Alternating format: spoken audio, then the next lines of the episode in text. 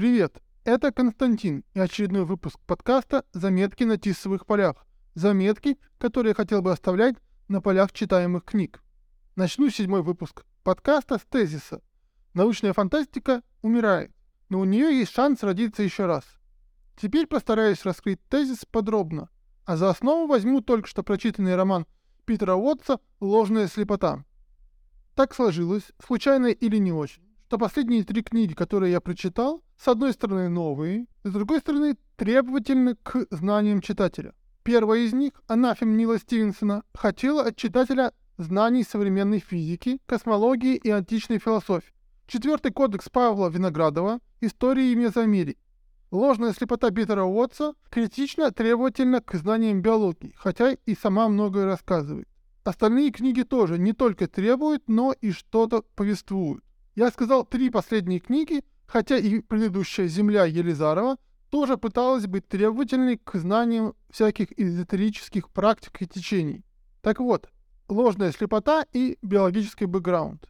Замечу, что у меня он есть, а потому я чувствую себя комфортнее, или наоборот, некомфортнее, так как автор лажает. Дело в том, что автор, Питер Уоттс, гидробиолог, специалист по морским млекопитающим, как пишет Википедия, а пишет он про генетику, физиологию и нейробиологию, граничащую с психологией. И явно не очень разбирается во всех тонкостях этих быстро развивающихся направлений биологии. Ситуация напоминает антрополога Дробышевского с его двухтомником «Палеоантропология антрополога», где автор забирается в дебри далекие от своей области, да еще и популяризирует, то есть упрощает, а потому делает много ляпов, которые к тому же не хочет исправлять. Конечно, прямо сравнивать научно-популярную и научно-фантастическую книгу нельзя. Однако, является ли «Ложная слепота» научно-фантастической тварью? Этот вопрос у меня появился где-то ближе к концу книги. Можно приводить много цитат и анализировать их, искать биологические или в целом научные ошибки. Я сделаю целый ряд постов у себя в Телеграме. Там будет существенная часть обсуждения книги. Ссылка на канал будет в описании. Но сейчас мне интересно немного другое. В чем смысл такого обильного бэкграунда в книгах, которые я прочитал недавно? Зачем он там? И как следствие, зачем эти книги написаны авторами? Все эти вопросы довольно скользкие, но я постараюсь обойти особо опасные места. Когда я читал «Анафем», мне казалось, что какую-то суть я не могу уловить, что-то важное от меня ускользало. Мне удалось это поймать в «Ложной слепоте», возможно, потому что оно там еще сильнее выражено. Я привык, что фантасты используют фантастическую науку, фантастических существ, чтобы рассказать что-то про человека. «Трудно быть богом» — типичный пример, и я его уже упоминал в своем подкасте, и думаю, еще не раз буду. Или «Обитаемый остров». Тоже фантастика, но это лишь инструмент, чтобы создать условия для проявления нужных черт героев. Или «Солярис» — научная фантастика, чтобы раскрыть необычную идею автора, показать, каким может быть контакт с иным разумом. В этом «Ложная слепота» близка «Солярису». Тоже речь про контакт с чем-то крайне непохожим на человека, однако разница существенна. Мне вспомнился еще и Жюль Верн с его книгами, особенно не так давно прочитанные «Путешествия и приключения капитана Гатераса». И я понял, что действительно «Ложная слепота» скорее похожа на романы Жюль Верна, чем на более позднюю, классическую, развитую научную фантастику. Похоже, излишней детализации научных знаний, попыткой впихнуть в текст, условно говоря, Википедию. Во времена Жюль Верна не было интернета, а потому подобные тексты были актуальны и пользовались спросом, тем более, что в них есть и сюжет, и приключения, все необходимое для интересного чтения.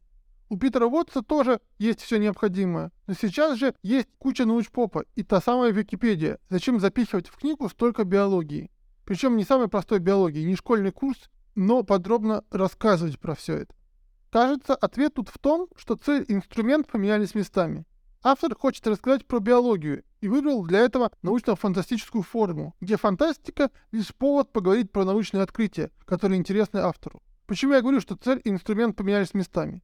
Лем использовал научные знания как базис для развития, для предсказаний. Уоттс же использует вероятностное будущее для рассказа про научные данные. Как это делал и Жюль Верн, у которого «Путешествие на Наутилусе» позволяет рассказать о современных автору достижениях науки и техники, лишь немножко предсказывая развитие науки, но не фокусируясь на этом, не делая это главным. В «Путешествии Гатераса» так вообще присутствуют словарные статьи про то или иное природное явления, длинные рассказы о том, кто и когда открыл какой мыс, прошел каким проливом. То есть, на мой взгляд, Уоттс решил заменить научпоп научной фантастикой. Может быть, чтобы лучше читалось, лучше воспринималось, или просто так захотелось. Не мое дело заглядывать в мозг автора. Он мог и не осознавать своего решения, свой подход. Тем более Уоттс сам любит писать про то, какую маленькую роль играет сознание и насколько много делает мозг бессознательно. Важен результат. Фантастический роман, который повествует о достижениях биологической науки, местами, впрочем, о весьма спорных достижениях. Фанапоп. Фантастический научпоп или нафапоп. Научно-фантастическая популяризация.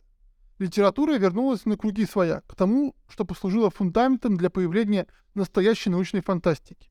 Интересно, какая научная фантастика вырастет из современного фанапопа, и будет ли она того же уровня, что классическая научная фантастика в период ее первого известного нам расцвета.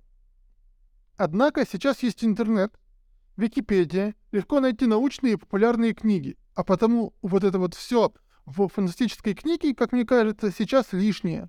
Но если же убрать из ложной слепоты биологические экскурсы, а автор ссылается на огромное количество научных статей и книг, то от романа, который, если честно, с литературной точки зрения романом-то назвать сложно, всего 340 страниц и 6-7 героев.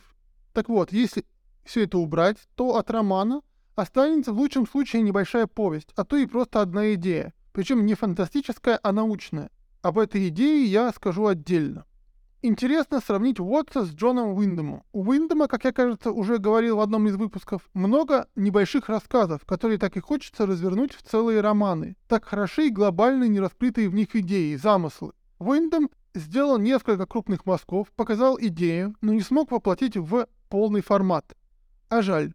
У Питера Уоттса, как мне кажется, обратная ситуация. Небольшая идея, причем не фантастическая, с помощью научпопа раздулась до целого романа. И не только у него так. Это общая проблема авторов, которые так активно используют культурный бэкграунд. Как уже говорилось, может быть, для того и используют, чтобы получить из дохленькой идеи целый роман, который высоко оценен. И мне тут подумалось, а Бродский, кто из поэтов использовал этот прием? Стихотворный фанапоп у кого? Однако вернемся к основной идее романа – развлечение и даже противопоставление интеллекта и разума. Забегая вперед, отмечу, что в комментарии после книги автор подтвердил мою догадку, что это действительно основная идея книги, вокруг которой все и строилось. Имеется в виду, что живое существо может решать сложные задачки, но при этом не иметь сознания и самоосознания. И сама эта идея, сама постановка проблемы мне совершенно не нравится, кажется надуманной.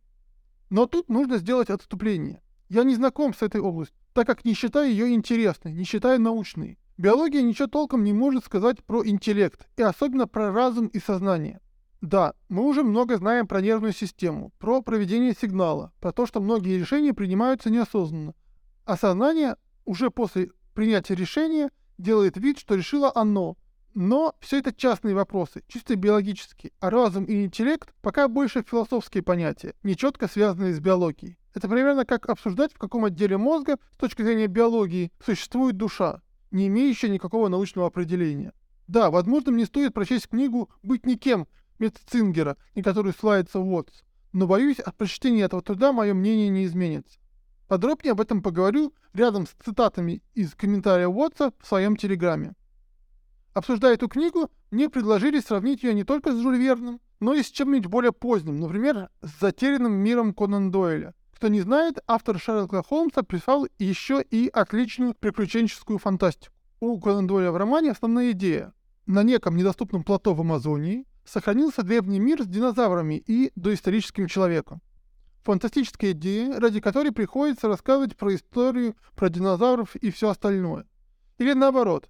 Для того, чтобы рассказать про научпоп. Не знаю, но мною читается именно как фантастика. Научпопа там практически не помню. В отличие от Жюль Верна и Уоттса, писавших с разницей в столетие. Так что сравнение с «Затерянным миром» только укрепляет мое мнение. У Конан Дойля фантастика, основанная на фантастической идее. У Питера Уоттса фанапоп, основанный на реальной философско-научной идее. И это мое мнение подтверждается авторским комментарием. Мне кажется, комментарий Уоттса в конце «Ложной слепоты» чуть ли не самая интересная часть романа. Там он говорит о том, что большинству идей даже фантастических, не его. Те же вампиры почти полностью придуманы не Уоттсом. Лишь одна деталь их биологии придумана им. Да, эта деталь важна, но не более того. Про его вампиров хоть делай отдельный выпуск, насквозь ругательный выпуск. Но скорее всего будет просто большое обсуждение в Телеграме. Там же он рассказывает, откуда эта идея про интеллект и разум. Ссылается на ученых, в первую очередь на Метцингера. Вообще он много ссылается на научные работы. Википедия утверждает, что там 144 ссылки на книги и статьи, как в приличной кандидатской. Зачем в фантастической книге такой фантастический список литературы? Отвлекусь от конкретной книги. Наблюдая за кухней писателей, интернет позволяет это делать, удивляюсь одной вещи. Зачем авторы пишут про то, что не знают?